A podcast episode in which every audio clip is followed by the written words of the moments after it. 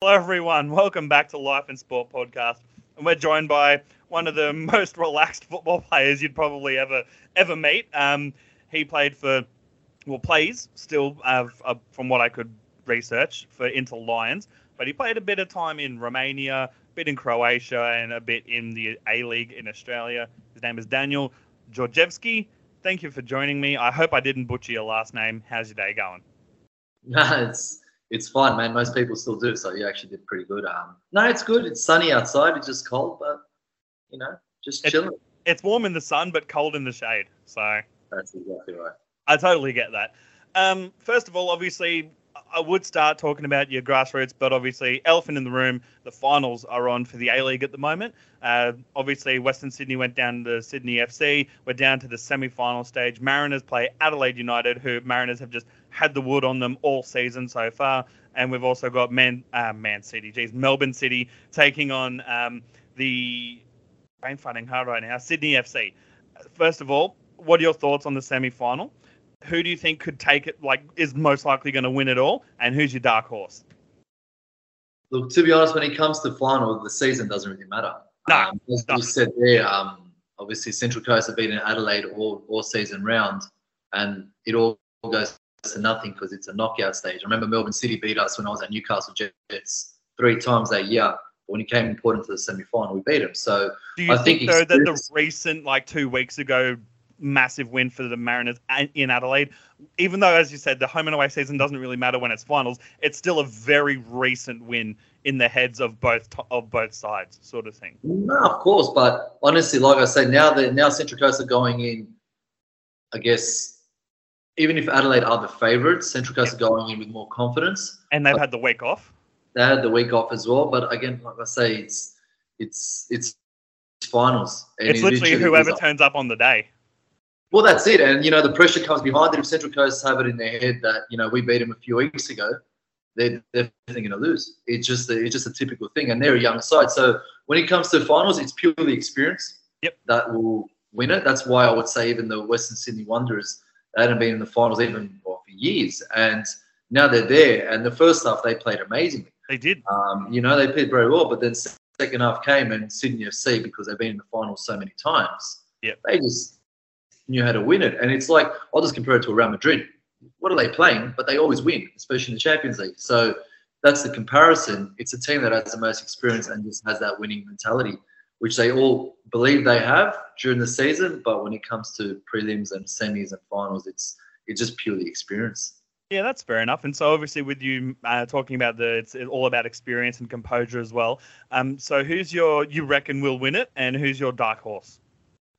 I think Melbourne City are going to win it. Yep. They just have a style of play that just they, they Three don't. premier, like three premier plates in three years. Like, Yeah. Yeah. They're, like what you said before by mistake, the Manchester City. They're just they're just there. They've, they've got it. They've got the right system in place, which took years to get there, and now they're not letting off, and they're not letting any other distractions get in there. So if they're on their day, which they have been all season, uh, I don't see them losing. To be honest. well, absolutely. I mean, if if the Mariners do end up winning the two-stage semi against Adelaide United, it'll be the Mariners taking on Man. Um, I can't- I went to say Man City again. you watched the Champions League this morning, didn't you? yeah, that and it's also they're both the same conglomerate because they're city, Melbourne City, Man City. So, um, but also in saying that, if they play each other in the grand final, I am a Mariners tragic. I apologise to anyone who's listening or watching. I am a Mariners tragic, raised on the Central Coast, um, and even I have to admit that we weren't great against the Melbourne City to club a few weeks ago, like before finals. It was good, but I think in a grand final, even though we've got you know a few years of finals experience under our belt, Melbourne City will just have that edge, and maybe one 0 or penalty shootouts, sort of thing. Yeah, that's that's a fair call. Look, Nick Montgomery's done amazing over there. oh, absolutely. You know, considering all the budgets and all the stuff the Mariners have been for years, and even still till today, what he's been able to create there is phenomenal. So where they are, finish where they finish second, it's it's just amazing, and that's why you want the dark horse, as you would Yeah. say, to win. But and I'm always I'm always for the underdog. I just have to be realistic sometimes when it comes to this. We would think Melbourne City had won the minor premiership, but then it came to the final versus Sydney FC and they crumbled. Yeah. But they learned from that experience, and I don't think Mariners have hit that experience yet. Exactly. I was talking to Phil Moss the other day, and even he said, like, he's a former Mariners coach, as everyone knows, and even he said, he congrats to Monty and what he's done over the last few years. Got them in the finals after three spoons in a row, more or less, and he just believes there's still maybe one more year off winning it, sort of thing. Because uh, as you- as you said, they need that somewhat of experience. So. Yeah. Well, I guess we'll, we'll see. Ah, absolutely. But obviously, this podcast is more an interview based. So let's get started on talking about your uh, journey, your football career. And it started, well, didn't start, but your youth academy days started at Marconi Stallions. Um, ah, a bit earlier than that. It it- was um, okay. Blacktown Demons. Okay. Well, uh, So reps, So they're, they're the junior, they're the junior, like under 10s sort of days in No, Blacktown. no, no. So I started playing when I was nine years old. So I was Okay. just playing park soccer for two years, and then at that time the system was reps, not like you have your snap and MP on now. And the reps started at eleven. Okay. So I was playing for Blacktown Demons for three years, and then I got cut. Um, went on a few trials. I sucked. I just didn't know how to deal with it, and I got a trial at Marconi and did well. The coach brought me in, and that was it. I was there for four years. Yeah, wow, that's a really interesting. And as you said, you didn't handle being cut like well. Um, obviously, it's it is a very hard thing to take, especially given you were probably a starter for quite a few years at that time. Um, so talk us through that. You know, you were quite young at the time. How did you deal with with being cut? Well, when I was on, when I was playing the 11s, I was one. I was in the in the team photo. I was standing in the back, so I was one of the taller ones.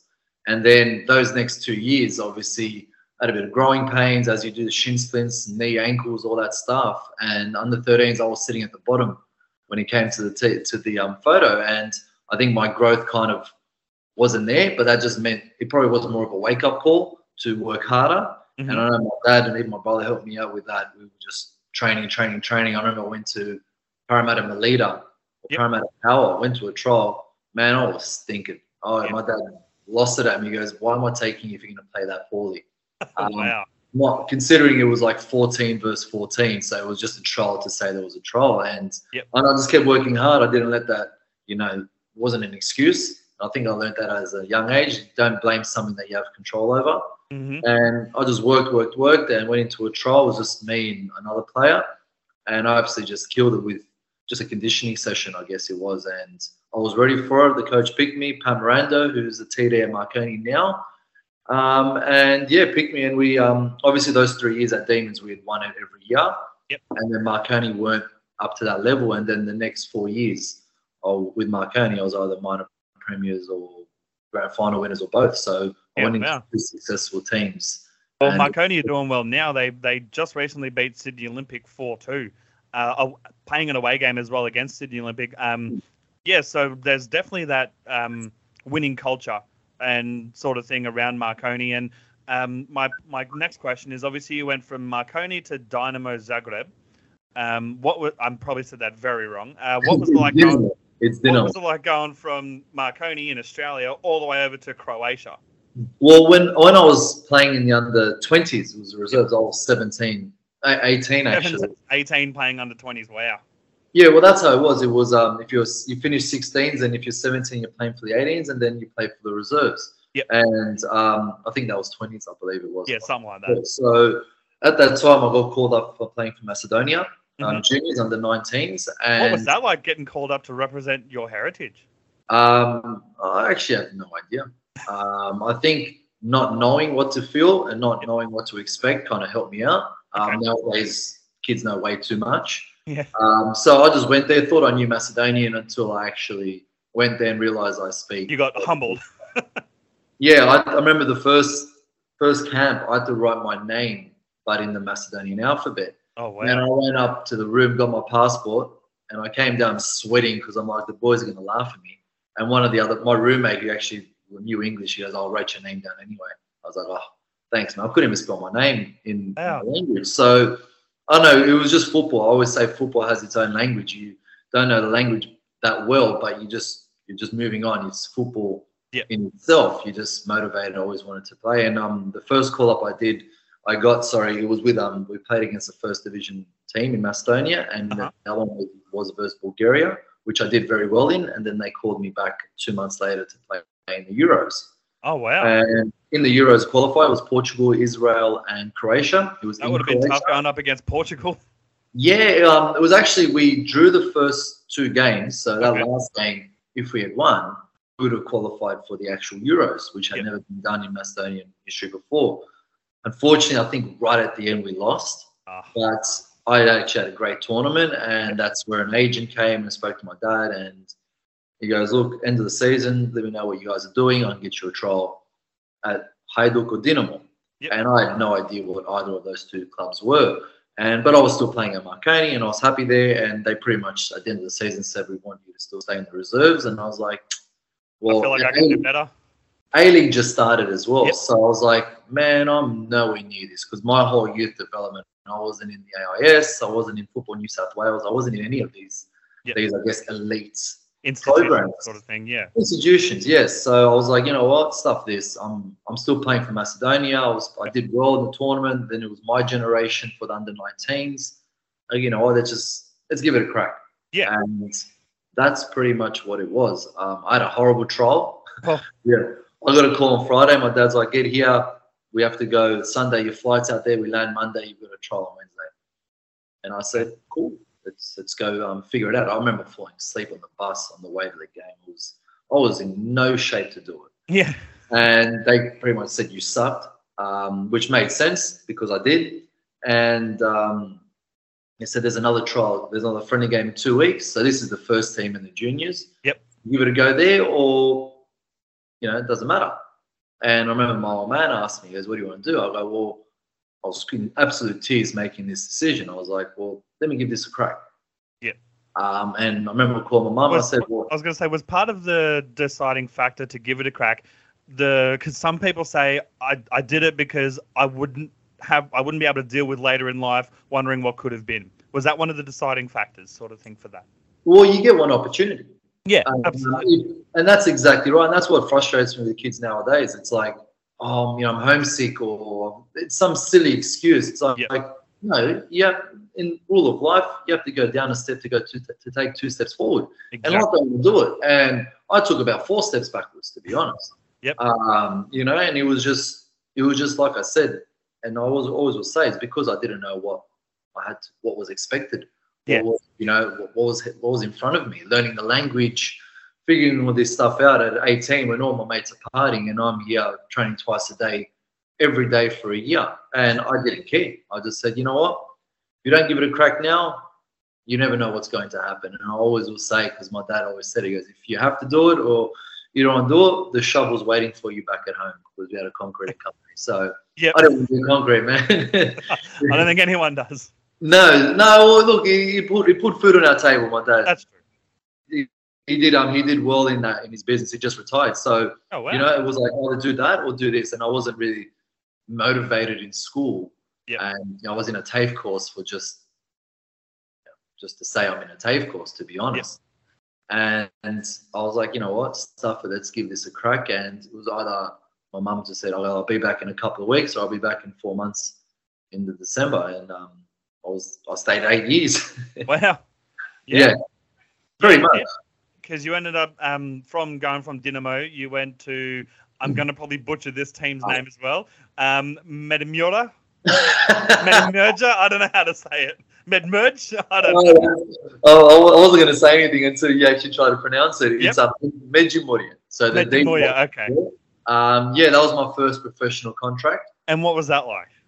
Um, my first time going into the change room, it was hot, and I was like, "What the hell is this, man?" It was like in the middle of nowhere, and um, I learned the Croatian language in Zagreb, so I was just reading a thesaurus, watching shows, and just learned that way. And just you have no option; you can't speak English because even the players that knew English deliberately didn't speak to me in English. Oh wow. Okay. Yeah, it was um it was tough in the youth system over there. But they used to hide my boots and crap like that. I just said, Yeah, well, look, you know what? You're not gonna break me. I'm Yep. giving this a crack and that was it. Um and I went there and I'm, I knew the language until I met two players that were good mates. They're both from the town in Čakovec and they couldn't understand each other because one lived on the Hungarian border, one lived on the Austrian border. Oh wow. Am. Yeah, so their languages, that was only 10 Ks apart. So Yeah. I'm figuring out this language. I've learned it, I can speak fluently.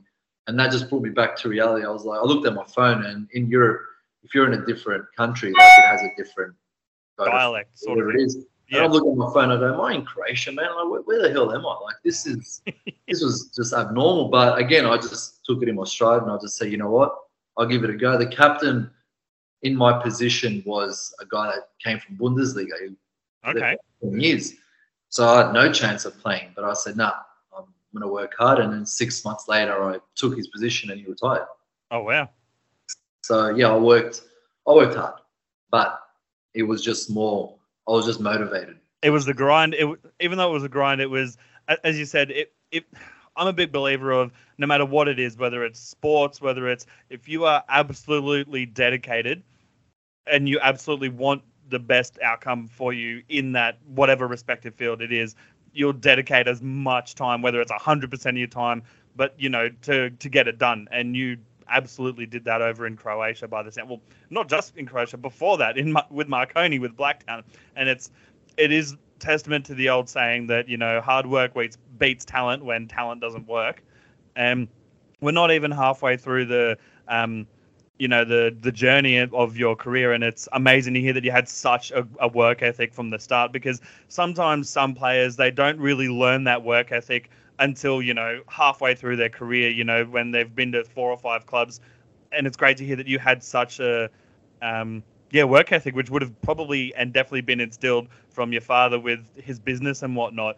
Um, and obviously, you went from Meji. I'm not even going to try and say it again. Try. Don't even try. Yeah, and then I'm going to probably butcher this one. The next one was che- Chebenik or Sebenik. It's Oh, I was close. That was Closer. close. Was And close. what was it like going from the previous club to that club? Um, so I was three years in Međimurje. Obviously, even got relegated. I had to stay due to contracts that I had no idea what I signed because it wasn't in English. Had to stay. Then we got promoted. I was captain of Međimurje. So here I am as a 21 year old. I think it is. I think I was still playing for the Macedonian national team. That's the one thing that kept me in Europe because it puts you on a different platform.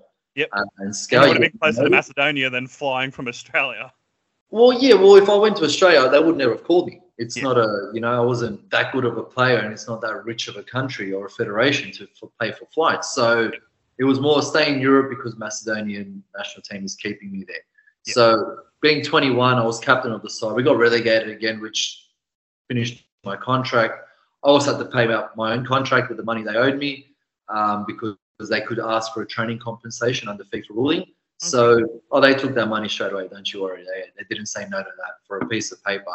And then I was, I was just waiting around. Um, obviously, 21, playing standard, you know, all that stuff. And there was a few interests for more um, the the western side of Europe, which is you know Belgium and all that stuff. But everything just kind of fell through. And um, and then Šibenik came calling, and they had finished third that that previous season. They were playing Europa League qualifiers, and they sold two players. It was it was definitely a place for me to move forward. And when I got there, it was already like the season had already started. So I, I did wait quite a bit. I was pretty much unemployed for quite a bit in that way. And um, I got there, and the club started turning shambolical financially, and uh, Oh, wow. yeah, a lot, a lot of missing money from those transfers Gotcha. um, had Yep. and yeah, it was a bit interesting. But again, I didn't use that as an excuse. It wasn't wasn't money based. It wasn't that much. At the end of the day, it was more just try to make it to a certain and progressing your career as well. Yeah, and um, I remember my dad called me once. He said, "I know someone that for the A League," and I said, "No, I'm not not ready for that yet. I don't think I'm not six. I'm not done what I want to do in Europe, pretty much. Yeah. What I want to do in Europe, I had no idea. I just feel like I I wasn't I wasn't at a level that I was happy to come home. Yeah. And Šibenik came knocking. Club we almost got relegated the first year. Um, and then my I finished with under 21s with the national team. I was over the age, and that year there was pretty much um, not much happening. That that first year of Šibenik in the national team part, and then season two came, and the coach was changed for the national team, and new guy came named John John Toshack, who was a Welshman. He um, Liverpool legend when he played. He was coach of Real Madrid years before, and it was quite bizarre. Someone of that high talent to Yeah. manager coach of Macedonia, and he gave me the call up, um, which was great. And club level, we were struggling all year, but I took that opportunity. And first game against Russia in Moscow, I, I was just happy to be on the team. I was starting, and that started another journey to being on a different platform. Yeah, no, that's fair. And then obviously from there you went to Romania, played for Bucharest. Um, what was it like playing? You know, first name, the first one. Uh, I'm okay. I'll try and do it. Um, Stelia. Stella. Oh, okay. Okay. Yep. Um, so that team. well, I was to laugh at that one. Sorry. Yeah, no, that's fine. Um, how'd you go? What? That's the thing. I'm learning as well. That way, I don't butcher it next time. So I actually appreciate that. Um, so with that club in Romania, obviously you've gone from Croatia to Romania, which are very different nations, obviously, still in Europe, but obviously every nation is so different as you just previously mentioned. What was it like going from Croatia to Romania? When I had signed, I had options to go to Ukraine as well, which I didn't want to, and I decided to stay in Steaua. That's a long, long story. But I remember when I got there, I went straight into the next day. It was a medical test. Mm-hmm um, which unlike here in Australia, those went for like seven, eight hours. They check your eyes, your ears. They check they everything. Check everything, man, everything um, from the waist up, um, and then from the thighs down, obviously. Yep. And it was just um, they check absolutely everything. And I, I remember I was longer than expected. I had to get an MRI because I have a bone sticking out of my knee from when I was a junior, and the doctor believed I was because some players obviously say I'm, I'm well. They sign and then they're not well so insurance purposes and all that. And they were trying to break pretty much my knee because that's what they thought had happened to my knee, but I was actually perfectly fine. So that took another couple of hours, and then signed the contract. The next day we flew out to Vienna, to Austria, sorry, somewhere in the mountains for nice. days in training. So I didn't know what the club was. I didn't know how big it was. I didn't know the city, anything like that. I remember the coach after like the first session I did, they pushed me that hard that I even pushed myself even harder to throw up. Um, and I was, you know, I was I was ready, and but not ready mentally because I didn't know what was expected of me. And I remember like two days before we went back to Romania, the coach goes, "You've got no idea where you are," and I said, "No." Nah. He goes, "You'll learn fast, son." And that was it. And when we got back, it was hot. I didn't know where I was staying. I was in some bloody hotel, and I was like, "What the hell am I doing?" You know, like people spoke English, but were they a bit were, were they a bit more lenient with the English than uh, yes, yes. Than Croatia? Yeah, if you're going back in history, it was a communist country, and everyone opened the Western world to them. So everyone spoke English, which helped me massively because I didn't learn the language. Um, well, not a little bit, but not enough to get around at the time. And um, yeah, it became surreal. I think once we had a friendly game before the start of the season, and there were just fans everywhere. People knew who you were. I was in the newspaper because I sat down with a teammate, well, it was my roommate, and I had a Sprite on the table, and the paparazzi took a photo of it and said, like, the coach wouldn't be happy you drinking Sprite. And I was like, in the newspaper. I was like, yeah. what, the hell? Like, who cares? Yeah. But that's how full on it was. I always try to find controversies and all that. So I had to learn. That's it's what literally like the, the news in Australia for sport. All they do is negative, negative, negative until a team wins something. It's well, that's it. But they go to the players. They um uh, they, they, look at your personal life, and the club had won in That's years. too far, in my opinion.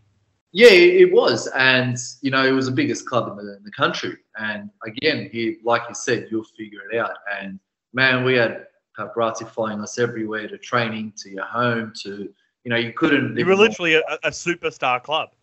Yeah, and I still had no idea. I just figured I was a kid from from the west. Yeah. I didn't I didn't care. I didn't look at that stuff, you know. Six years in Croatia, I didn't look at that, let alone here. But I did have to learn very fast. But we had games every three, four days. So yeah, it slowly, slowly started getting better. We got we qualified for the Europa League and playing for the national team and you know, I was on a high. Yeah, nice. And then obviously you decide well I'm guessing you decided I'm ready for A League when someone comes knocking and Melbourne victory offer or was there a whole debacle with contract sagas and stuff between you know Bucharest and and Melbourne Victory?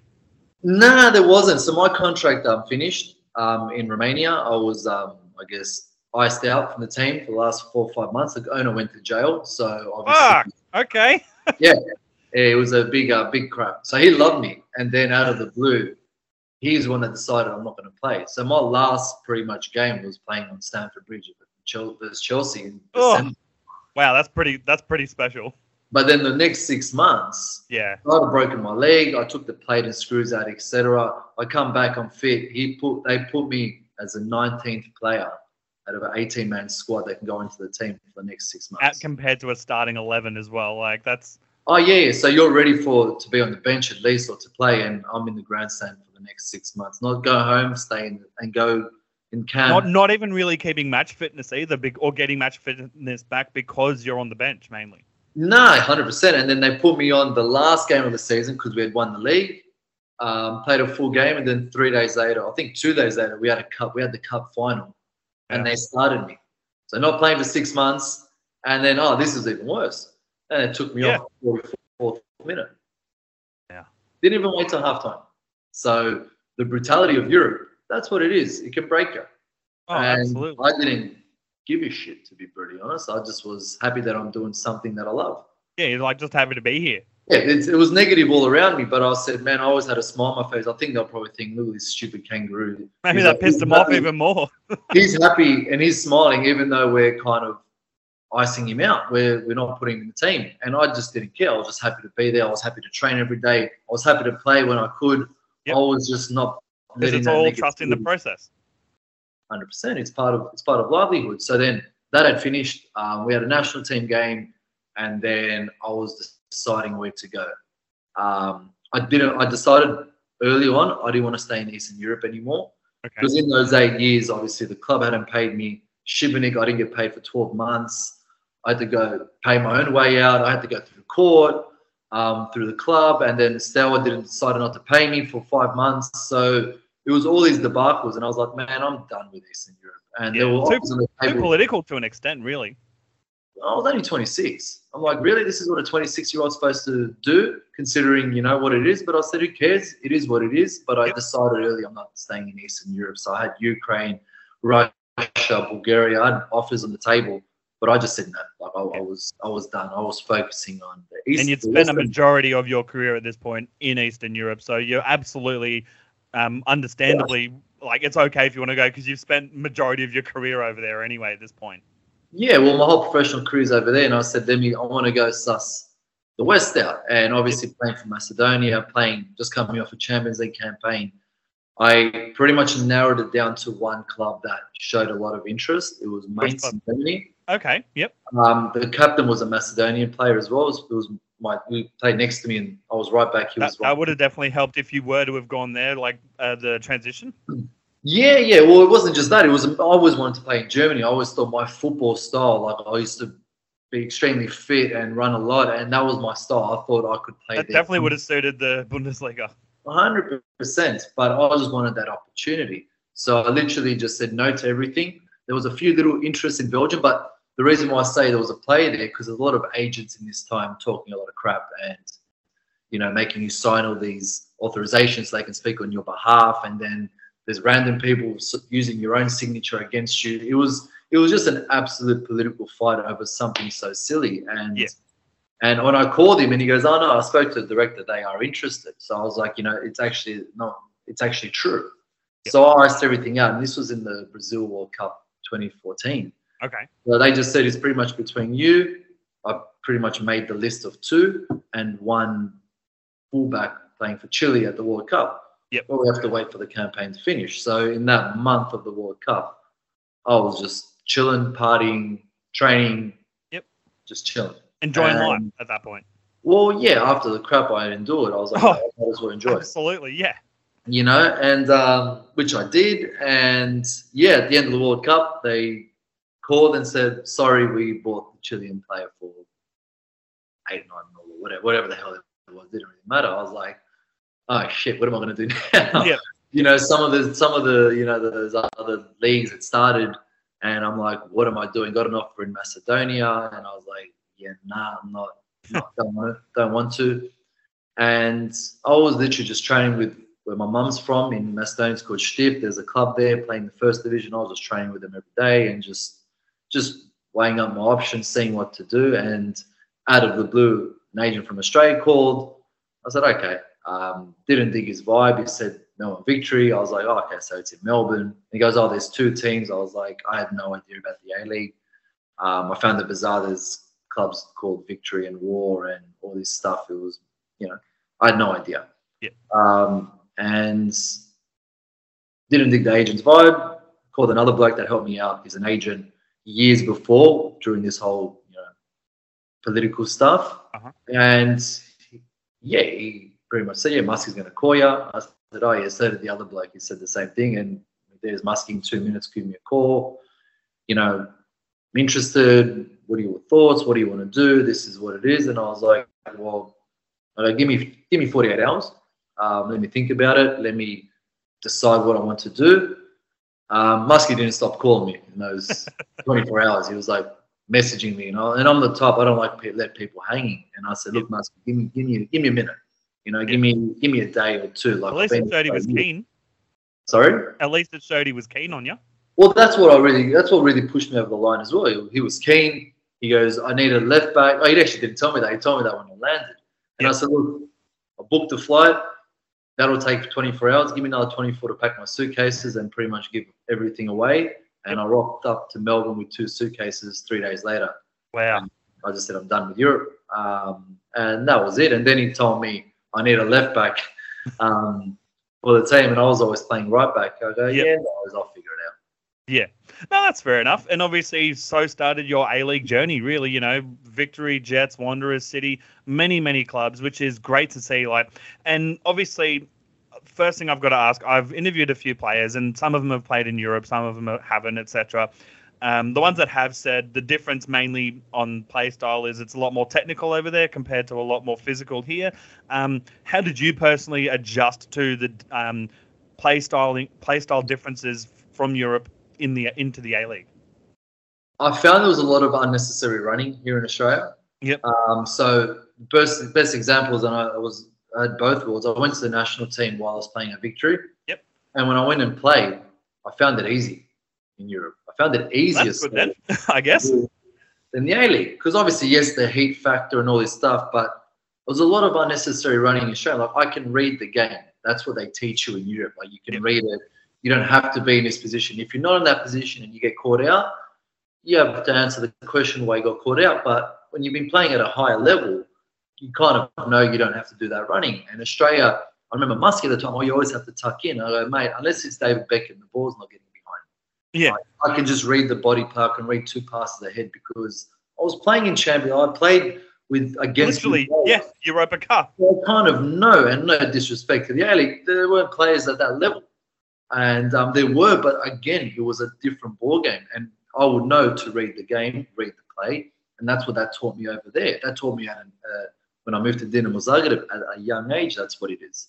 So learning that process coming here, yes, the physical part, it was just so much running, Yep. um, unnecessary running, I would say, but I think that first year victory was just tops, which, you know, we implemented our own style because there was Yep. four, four of us that came from Europe as well. So implemented our own style into the team and it just molded perfectly. But yeah, that person that told you that, that's exactly right. It's more technical. It's more, you know, it's physical. Yeah. But why are they still running the 90, 92nd minute sprinting like dogs?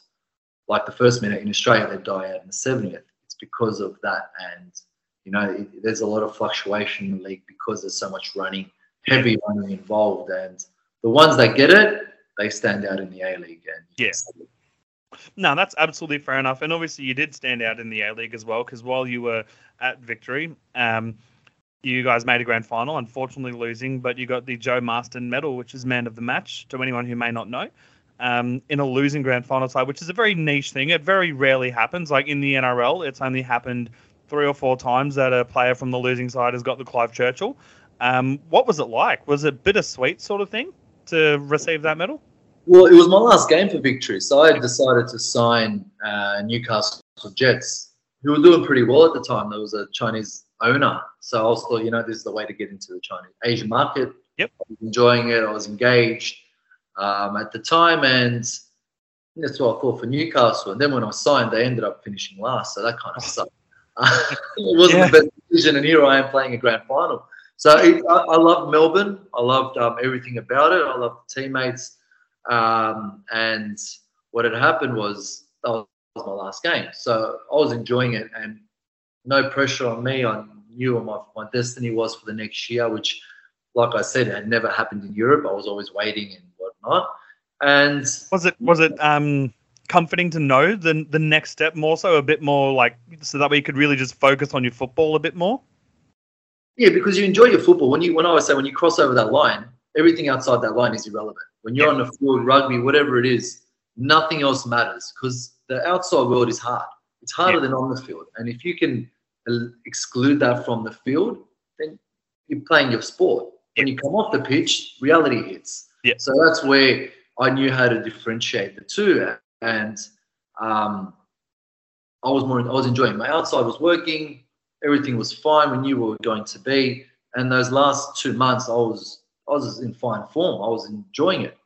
And we get to the final, and it was my last game for the club. And, you know, we're playing in Sydney, so my family were all there. Fiance and all my mates from Melbourne came down and um, came up, sorry, to Sydney. And we went to the field. I think it was Allianz. Yep. Man, the field was shocking. I think there was an NRL game before that. There would have been, yeah. oh, it was it was it was a paddock. Yeah. And Sydney FC at the time were flying high. That was like their golden football. Like yeah. they just had they were just amazing, right? And I saw that field, I go, man, this is going to be a dogfight. And mm. from the first minute, I just said, just defend well, and that's it. And literally, all of their play were trying to targeting me because they thought my defense wasn't that good. Yep. I won every ball. I yeah, you did. Hard. I did. I just had a good game, but I was smiling and having a good time at the same time. Yeah. Um, it just felt like I was a kid. I mean, it, it went to penalties. It went to penalty shootouts. So, like, it proves that you guys really did defend well. Man, I was spewing I didn't score. I didn't get a penalty shot. Obviously, they had the, the list of plays the day yeah. before. And I went, I go, look, I'm confident enough to play. I've had a great game. I'm confident to go for a penalty. Didn't get it. We lost. Do you reckon and, if you'd have been given one, you would you would have won? I don't know, probably. I, am pretty sure I would have scored. Uh, yeah. yeah. It's just that I was in confidence, right? There was yes, which is good. Flying out and look, penalty shootout. It doesn't really matter what what's what. it was a great match. It was a great thing, but I think at the end, it's the you know it's a split half a second decision. A goalkeeper might read the right way, or a player misses it, or whatnot. So it's either hero or zero, and I was yep. in in either. So then I remember we went to our fans. Sydney FC were you know going hard with their fans. We went to our fans, cut them off, and some lady came to me. I was with my nephews Mm-hmm. They go, you have to go on the stage. And I was like, oh, so all the boys are going. She goes, oh, no, you. I'm like, why just me? What did I do wrong? yeah. You know? And I was with my nephew. She goes, oh, you're getting something. And I was like, oh, I was getting some cash money. yeah, sweet. What? A, a, nice check. Yep. I was going on holidays. I go, all right, fair enough. You know, I don't know what it was. Um, and I took my nephews with me. Um, and they go on stage and they go, you're not going to do a speech. I'm like, what am I, what am I doing on stage? All the all the boys, everyone's still, you know, with their friends and family on the other side of the field. And then they go, oh, you're getting this award. Oh, sweet. You know, it was it was nice. Yeah. You know, it was, it was you lose. Last game for the club that, you know, I, I wanted, I, I could have had the option of potentially even staying there for the rest of my career. But I always said, you know what? While you're young, while it's football, go and experience other cities, other towns, other yeah. countries you know, if you stay in one spot, you don't know what can come from it. You know, and um, that's why I went to Newcastle, then Wanderers, then Melbourne City back again. And I loved Melbourne. I wanted to live there and everything. But I said, you know, let's let's give this a go. And um, yeah, it was a bit surreal because I had to do a press conference after, and I don't know whether a smile or you know, it was Muskie was spewing because we lost, as was I for our teammates. And they go, "How do you feel?" I go, "Well, you know, I'm only one with this medal. I go from my team. It kind of isn't the best feeling. You know, I'm happy for being awarded this, but you know, you rather win another final. Um, and being the last game, you want to leave another legacy. Yeah. This is more of an individual legacy. You want to leave a legacy yeah. team. But then, yeah, and then after that, we, a week had passed. Muskie goes, mate, you should still be here. I said, look, water under the bridge. You know, I asked them a few months ago, couldn't give me an answer. That's why I moved. You know, it is what it is. Um, And they finished last. So that's why I was like, why are you still going? But I said, no, I've made that decision. I'm sticking by it. You know, I'll see you next season. And then the next time we played him, I scored a goal, which, you know, but then we lost the grand final to him, so it sucked. yeah. Yeah, wow. All right, and obviously you went over to the Jets, and as you said, you loved each city and town that you played at. Um, obviously, Newcastle is a massively different vibe compared to Melbourne. Um, it's a it's obviously known as the Steel City. It's definitely a industrial type city. Um, it's actually the largest non-capital city in Australia. Uh, fun little fact to anyone who's listening. Um, so my question about that is, what was it like? Obviously going up, or you could say jetting off to Newcastle. Um, so I only knew Honeysuckle, that area, which everyone, all the tourists know. Um, and then I remember I went up once just by myself and I drove around and um, saw this area called Merewether. Like, Yeah, oh, Merewether is lovely.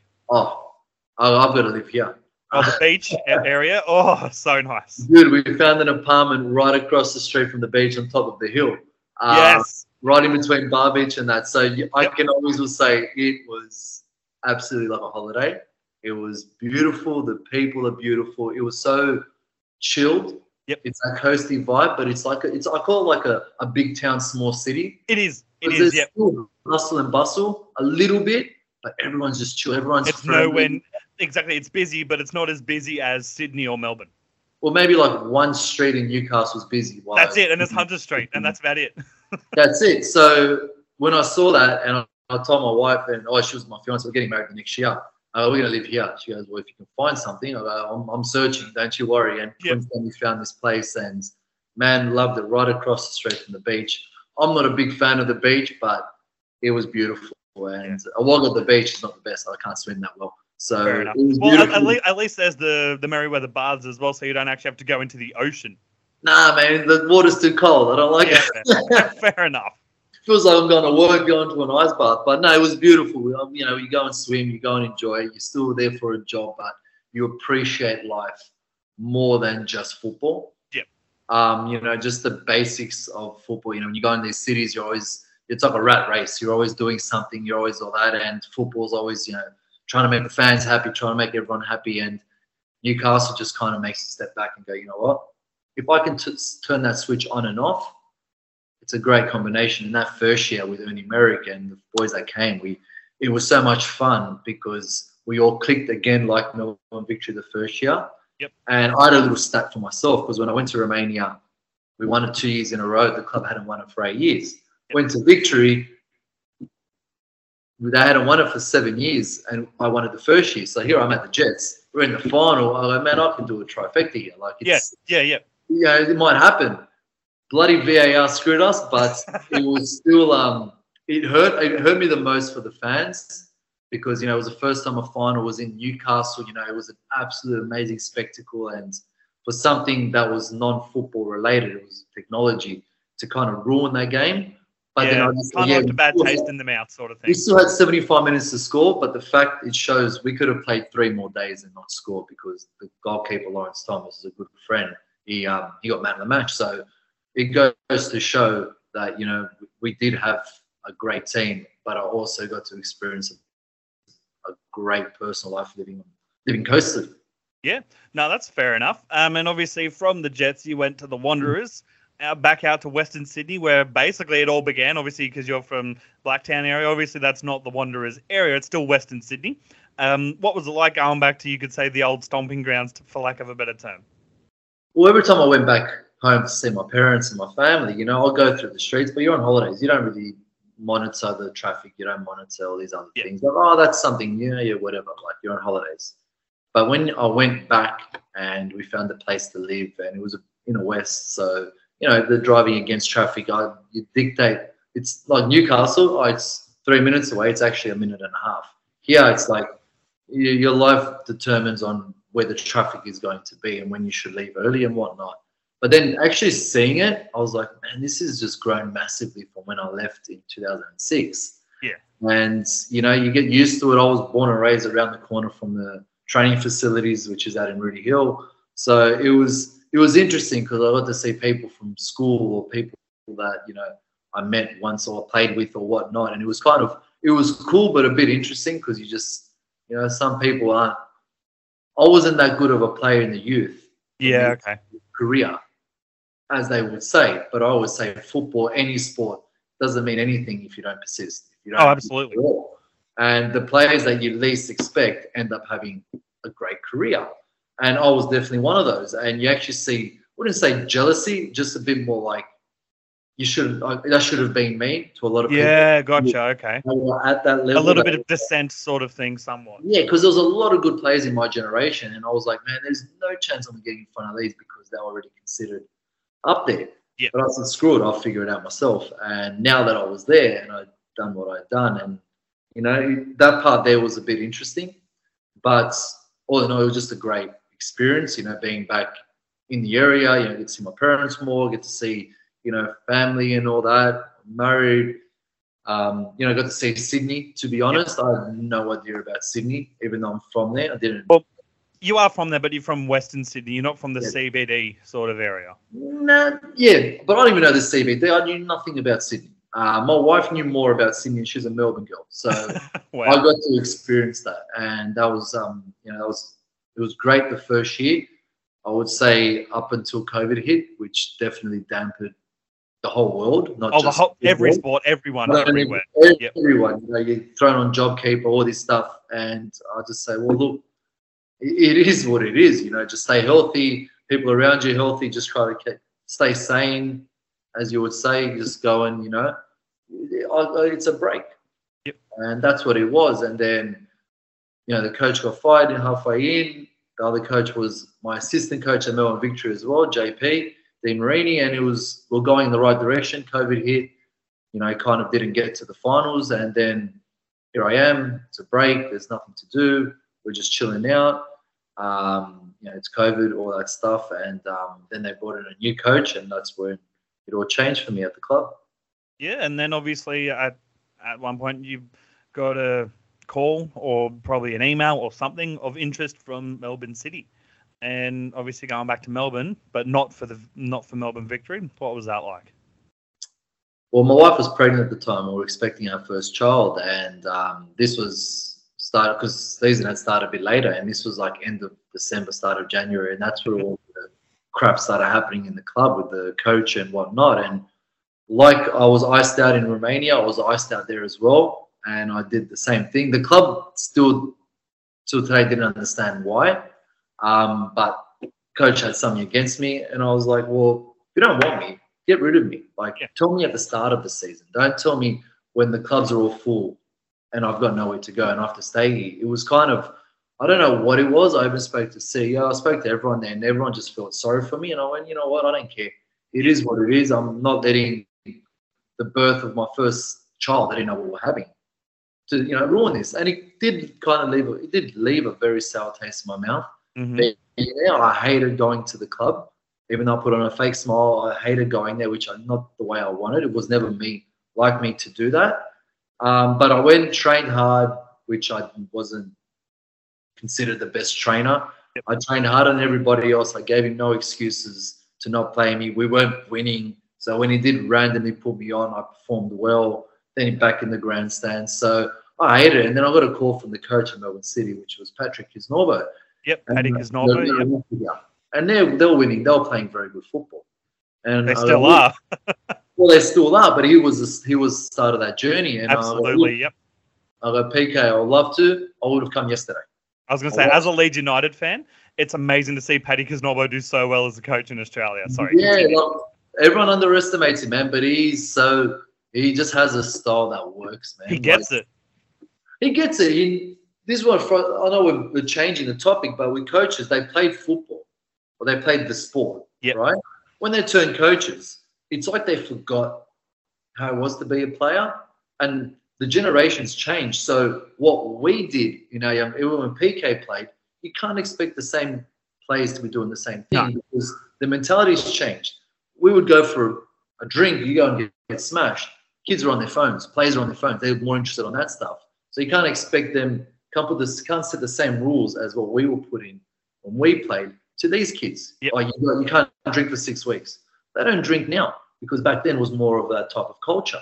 Yep. Everything's changed, and PK got it, and yep. he um, that's why they were where they were. And when he called me, uh, uh, I would love to.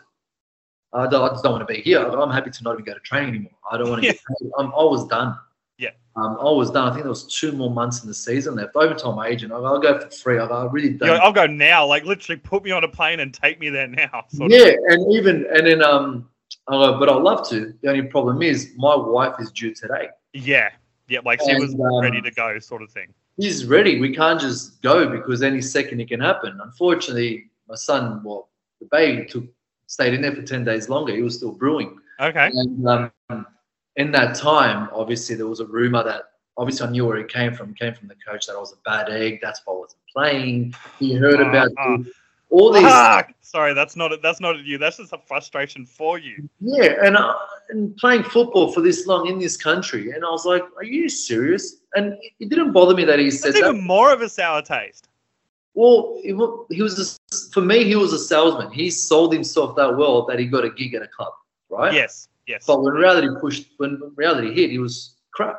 Yeah. Um, but people in the football world believed him about me, and that's what pissed me off. To be honest, I was like, "What has that got to do with the fact that I want to win?" In the change room, you see me. I'm the first one there, last one to leave, mate. If I'm not in a good day, which I'm happy every bloody day, Yep. I think that's actually true. Why I'm not playing? If I'm not playing and we're not winning, hmm, maybe the coach has got no freaking idea. I was just saying, if you were a, if you were a bad, you know, egg as much as everyone claims, you would you said you wouldn't be smiling every day. No, and I'm not that type of person. I don't have. I don't believe. No, I'm chill, like you said at the start of this. I'm You really chill. are. You're one of the most chill people. Because we, Yeah. anyone who's the listening, we, we actually had a good ten minute chinwag before we actually started recording. Just you know, getting to know each other. It was really fucking chill. So you're really not uh uptight. Oh, like you're not an asshole. So I, I don't get No. where that coach gets off on saying that. He needed to cover his ass of why he wasn't playing me. So And why Wanderers were doing so badly. yeah, well, Daniel's they're doing so badly, but Daniel's not playing because he's part of the issue. I'm not. I'm in the grandstand now. What issue am I doing? Uh, you know what stuff? I'll go have a meat pie in the I was just grandstand. if, if you were part of the issue and you weren't being played, you wouldn't be in the grandstand supporting the team. You'd be at home on a game day instead of actually rocking up in the grandstand. Well, I was always my that was my job. That was what I was doing, and I never considered it a job.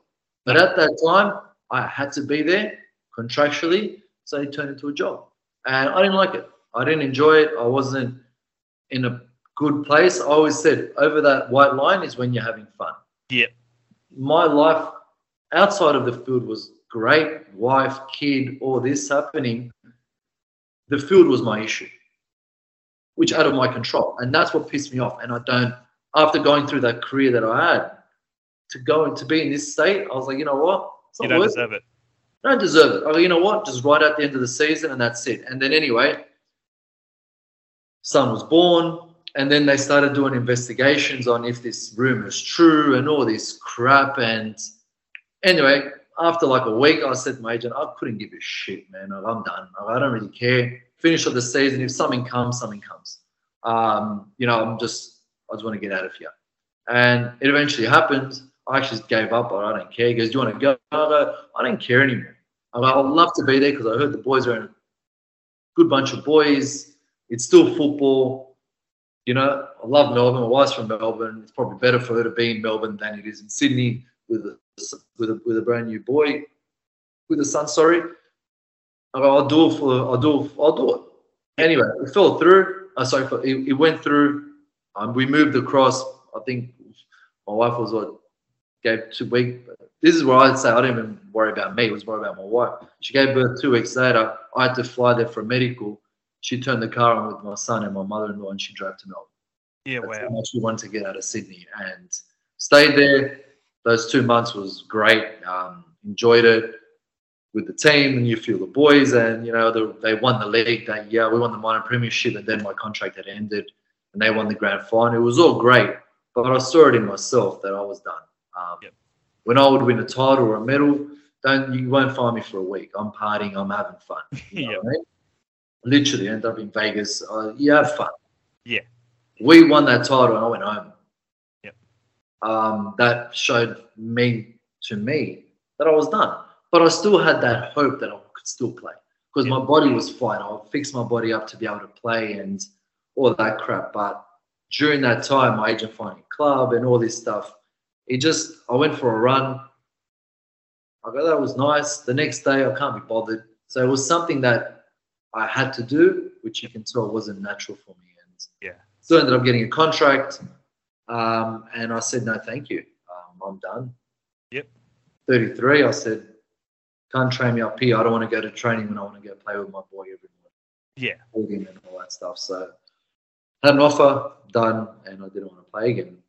That's fair enough. And you don't owe anyone anything at this point, like at that point in your career, because you've done so much for the sport and everything in general. So I absolutely get that. And then obviously 2022 comes along and you're with Inter Lions. Uh, what's that like? that was um that was interesting. So when I stopped Melbourne City, I had no ambition, no anything. And I remember Luke Wilkshire was the coach at Wollongong Wolves. Yep. And we're on the couch about to go on air, and he goes, "Hey man, do you want to play?" And I went, "What? Play what?" And he goes, "Soccer. I need a right back." I go. "Mm, It's I not as intense as the A League, I guess. So um, I said to him, I go, not really. I go, let's finish what we're doing here now. It was a halftime show. I go, let's do our punditry gig and then we Yep. can talk after. So then we caught up and I pretty much just said, look, I'm starting my academy. I'm, I'm, I'm busy with that. We've got Channel 10. I go, I don't really care to Yeah. play. I've got no drive for it. Um, anyway, caught up. We had a chat. Met the owner, lovely bloke. He goes, mate, whatever you want, come. And I just said, look, I can't come to training. It's in Wollongong. Yeah. Uh, Luke understood. Uh, I'd come to the games, maybe one training session a week, but I, I retired from that world. I'm not. I'm not striving to win anything. I don't have, you know, it wasn't money driven. Um, Yeah. I could have whatever it was. Even here in New South Wales, NPL.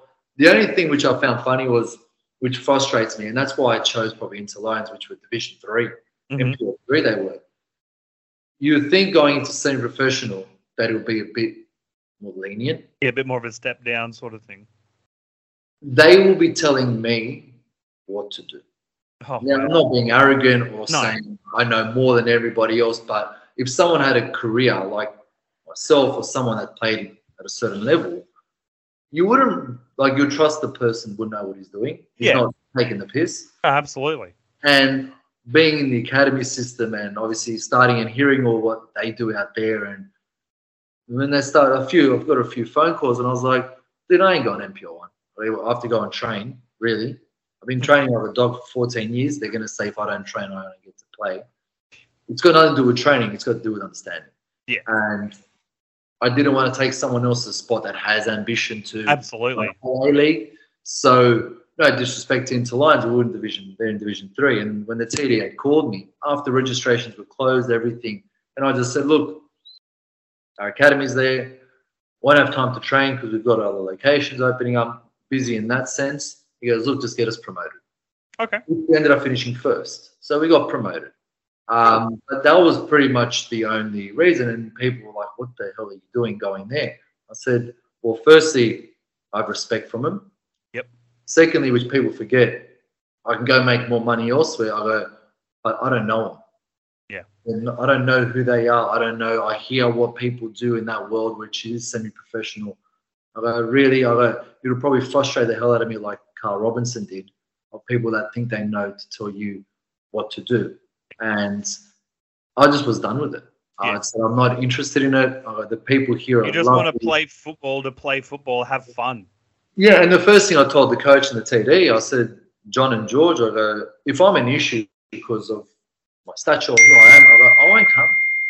Yeah. I go, I don't want to just, I don't want to ruin the change room by me not being able to be trained there or people looking at me or I'm intimidating or anything. I go, it won't happen. And they go, don't be silly. I go, no, no, this is how I am. I go, I'm not going to cause disruption in this club Yeah. because of this. I go, it doesn't work that way. They were absolutely supportive. They were respectful and still to today. And that's why they asked me again to come back. I said, yeah, I enjoy it. I'm not doing anything else. I've got now two babies under two. Yep. I ain't doing anything on a Saturday night. Um, Yeah, Yep. so it, I'm still playing football. I'm enjoying the game, um, know, regardless of what level. I look at the A League and I go, I can probably still play there. Now, Yeah. But you're like, no, I don't have the desire, which is fair enough. I can't be bothered getting my conditioning levels to that level to go and prove myself right. Yeah, Um, because you've already proven like- yourself. Like, Well, that was it. that was it. And But you don't I- have anything to prove. when you have nothing to prove, you still look for something else to motivate you. I'm no Ronaldo or Messi. Uh, you know, I don't have that stature, but I look at it on my personal self and be like, man, I'm happy with what I've done. I'm content with what I've done, considering all the hurdles I had to overcome. And I said, I'm, I'm done. I'm happy with, I'm happy, I'm content. And that's probably why I'm so chill because I'm content. Yep. what- if I signed another contract to go and win something, I'm 33 trying to win something. I should have already done it in my years, and Yep. which I'd already done. And funny enough, the contract that was offered to me was for the Mariners. Oh wow! And may Yeah. I ask, obviously, as a Mariners fan, um, why? Obviously, you turned it down because you were so, uh, com- you know, Mm. comfortable with your decisions and whatnot. Um, who approached you? Was it Monty himself, or was it a, uh, an executive? Like, how did it all come about from the Mariners giving you an offer? So Ken Schembri, who was Okay. running the department back then, Yep. he's the bloke that cut me at Blacktown Demons Oh. years before. Uh, so was it a little bit of a you have the power to say no at this point now? so my agent called me and he goes, "Your Mariners interested, but Ken doesn't want you because of this rumor." Happened once, happened twice. Yep. Um, third time comes and I was like, mate, I'm not getting knocked back. I, I don't. It's it's belittling me. Yeah. I'm not. You know, I'm not that desperate for it. I would love to think about it, but this was over a good five six week period. And we had a Zoom chat, and I said, and Ken apologized. You know, like this was my thing. I go, look, Ken. Disappointing thing is I've known you for 20 years. You know the career that I've had. You can ask everybody around, and you probably have and yet you still made that decision. Okay, it actually disappoints me. Yeah. And uh, Nick Montgomery was on that Zoom chat as well, and he was a top bloke, very professional. He goes, "I want you. I want the experience. I want, you know, you're that piece because we've got a lot of young players, etc." And I just, they gave me the offer, and the next day I sent them a nice message. I go, "I really appreciate it. Um, it's a lovely gesture, but my interests lie elsewhere um, with other things that I'm doing." And Monty called me straight away and he goes, If I approached you six, seven weeks ago, would you have taken it? And I said, Well, my headspace was definitely different six, seven weeks ago than what it is now. Like, can change a man. And we're in COVID, we're in Melbourne, we're in a lockdown, sorry. And he goes, Fucking Ken. And I go, Look, you never know. I go, My wife, when I told her Mariners, she was searching up rentals near the water as well. yep. Well, I mean, the Central Coast is a lovely place. Um, yes. but it's yeah no that's fair enough it wasn't to be so i will definitely clip that little bit and make it the what could have been and post it to mariners facebook groups and stuff so Yeah, they can be like we almost had him Yeah, no, it was it was it would have been funny. I would have had that, you know, from Melbourne Victory to Melbourne City. Then I was at Newcastle on the Central Coast. yeah I'm hopscotching to piss off a lot of fans. Um, but no, it was it was a great gesture, and I appreciate it. Whatever it was, um, if it was at a different time, then yes. But you, when you have time to think, time to get into certain self-reflect and you know interests, then of course it would change. If you pull football in there, I go, if it's not my number one priority, then yes. But you can't half-ass professional football. Absolutely. I don't care what you've done. In, I don't care what career that you've had. You can't half-ass it, and I would have half-assed it. So respectfully, I said, oh, my mind's not totally there to be for your team every day and train and play because it's not fair to you. It's not fair to the players. It's not fair to football in general. No, that's fair enough um so we've covered wasn't that good of a player to be able to pick and choose like that as well. I know that, but my head wasn't there. that's fair enough um, and so we've covered the career sort of aspect of things. So now it's time to get into some quick fire questions and then a few final one, final thoughts and questions to wrap up the interview episode. First of all, Apple or Android? Apple. Oh, absolutely. No, Oh, no. I was, in- I was on Android two years ago. I loved it. I had a Samsung, loved it, but everyone I know has an iPhone, and I That's literally the reason I, I started with iPhone was all of my connections and contacts, whether it's football or podcast or stuff. Like ninety-seven percent of them have iPhone. It's just so much easier to iMessage. Um, But I do prefer the Samsung. It was the phone, the, the camera, and all that. It's just that everyone else is an issue, so I do. Oh, Oh, I definitely on the same. I have an iPhone, but I prefer Windows computers, so I, I absolutely get you. Uh, what's your favorite food? everything. Yeah. Um, Fair enough. Food. Can't go wrong with a meat pie. Yeah, no, absolutely. Uh, what's, your, spaghetti, yeah, no, can't. I love every every type of food. yeah, nice. What's your favorite drink? Whether it's an alcoholic beverage, a fizzy drink, what's your favorite drink? Um, now that I'm retired, I Yep. can have whatever I want. Yep. I stick with water most of the time. That's probably why I'm not. I don't have a belly on me. Yep. Um, vanilla Coke. Yeah. A glass of wine. Okay. Yeah. And obviously, um, speaking of drink, what's your coffee order? It's the latte, one sugar. Yeah, fair. The other day, I, the other day I had a guest. This almond mocha crap? I was literally about to say I, I had a guest on the other day, and he said can't remember what it is, but it was like an almond milk latte with something. I'm like, fancy, You can slap yourself in the face if you ever order that, just straight up. Right? Like, geez, mate. Um, I get soy milk as a if someone's actually lactose intolerant, or da- I get that, but no. um, so, what's your favorite movie of all time? Um, first thing that popped in my head was American Gangster. Oh, great film.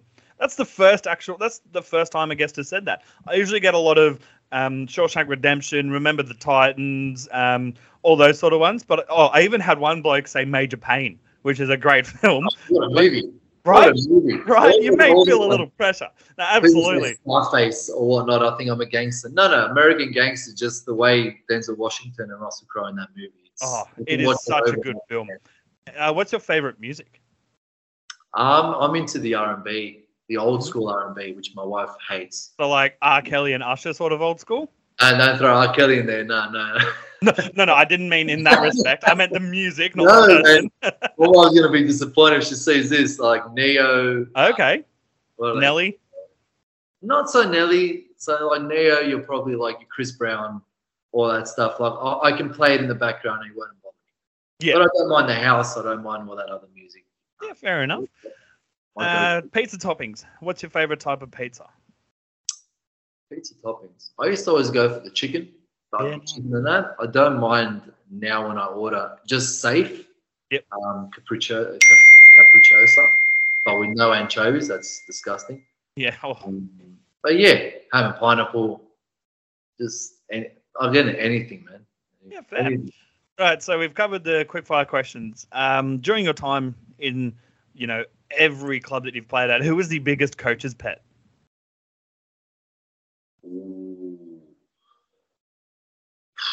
There were too many at Wanderers.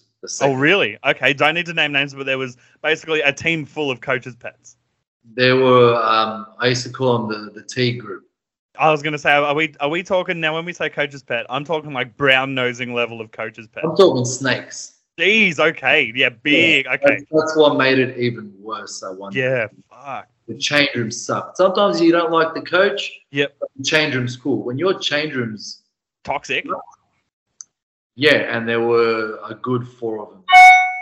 it, it, I hate to say it, it makes sense why they went from great to not great based on the cha- yeah, wow. Um, and obviously, at every club there's a team pest. Who was the biggest team pest out of all the clubs you played at, and why? Probably myself. I like even at Wanderers, I think all the foreigners hated. it. I used to like go to the bathroom in the morning. I'll be the first one there, have Yep. my coffee, and I'll leave the door open. Uh, Yeah, because I just you know just say hello to the boys, and all the foreigners like, "You're so stupid, man. What is this crap?" Um, all the Germans and all that. They were funny, but um, I would say pest, but I wouldn't say in a negative way. Yep. I'd say Archie was just Archie Thompson. like a prankster sort of thing. Just we just had we just got along. So if Yeah. I was a pest, he was a pest as well. You would feed off each other's energy. Oh man, you know the worst thing was? We had Besart Berisha in there, who's a straighty 180. Yep. Fucking eye on the ball, and then you have us two that are just piss fighting around and having a laugh. So I felt Yep. sorry for him, but we knew respect for this is his game day ritual and the way Yep. he was, which I respected totally because I'm going to say there are some pests that try and fuck with players' pre-game rituals, which that actually brings up a good question. Did you have any pre-game rituals? I did in Europe until I until I guess the first year in Romania. Yep. Um, because we had so many bloody games, man. We had a, literally a game every three Wednesday, Saturday, Wednesday, Saturday, Tuesday, Friday, Thursday, Sunday. It was it was full that's what football was. That's Yeah. what the beauty of it was. You know, you're playing, you're going in other countries. I had like, you know, put this sock on, that sock on, this tape. start on this one, go on that one. But when you're playing them all the time, honestly, you just go through the motion and you don't even know what the hell it is. And Yep. if anything, going to the toilet about three times a day on Yeah, game okay. if that's a ritual. But um, yeah, and sometimes getting caught in the toilet at half time and running late to come out to the second half because you're still in the toilet. Yeah. Yeah, okay, that sounds. I, I think it may have been become a um, a habit thing because I know one player in particular in the NRL, uh, very very famous, uh, Steve Menzies, actually has he's the third most. Uh, he's got the third most tries in the history of the NRL, and he's a bloody forward, second rower. He always had to take a pee in the when the two minute buzzer goes off in the sheds before the game, and it was awful. Like to the point where when there was a game where he was like honorary captain, he came out last instead of first because he was still taking the pee. It's like a sugar, isn't it? It's Yeah. like a. Um, exactly like one bloke I know. Uh, Another one spewed every single time the two minute bell. The first one was from nerves, but literally it just became such a trigger every time. He just wouldn't even be able to control it. It would just he'd spew as soon as the two minute bell would go off. Andrew Johns had something like that. Oh, I don't know if it wasn't him. It was Michael Crocker, but it could have been Andrew Johns as well. Like a lot of players have stuff like that. that- It just the first time it happens, it's pure nerves because it's their first game, and then it just, yeah, it's a thing. Yeah, I was um, I was always one of the last ones out of the sheds anyway. I just always took my time, relaxed, then the, the whistle will get there. You know, it, is what it is. Just relax, get on the field, and it's just a different mindset. It's a Yeah, It's that white line fever, as they say. Yeah. And I've got um, three or four more questions for you, and then we'll wrap it up. First of all, which coach or person was the biggest influence on the player and man you are today? Um, I, I would just say one person that gave me the opportunity, which Mhm. was that John Toshack. Um, a from the pedigree he had as a football player in the early seventies or whatever he was, to as a coach, he gave me that opportunity to be on a platform. He put me on another platform by giving me an opportunity. Maybe for him it was just an option. There was no other option, so he put me on.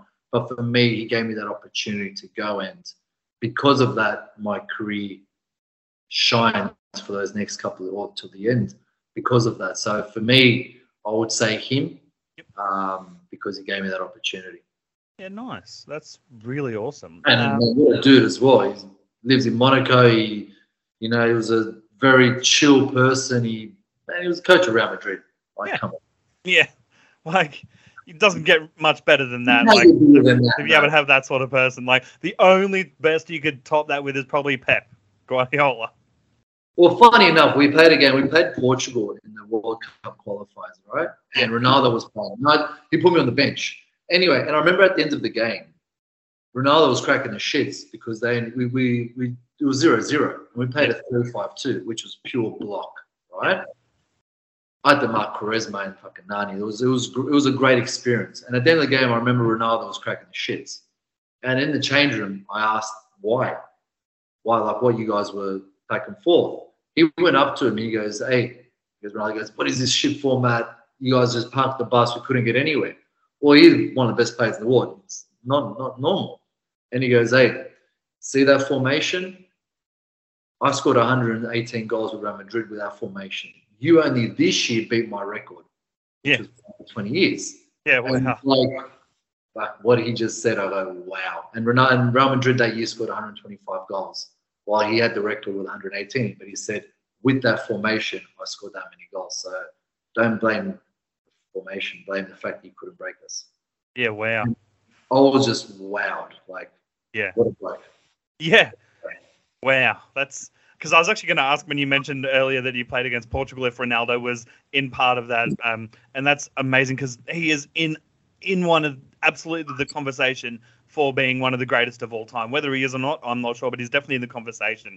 So that would have been an, amazing experience for you. Well, I'd suck because when he got subbed off, I was subbed on. So I didn't Ah! get to be on the pitch with him. Yeah. But I did meet him years later when at Victory. Um, Real Madrid were in town, and I had a nice chat with him. In the, I'll go into the steam, into the um, jacuzzi, Yep. in the hot, hot, hot bath and ice bath, and he was there. Oh shit, it's Ronaldo! just, Yeah, just just there. I go, man, so what are you doing?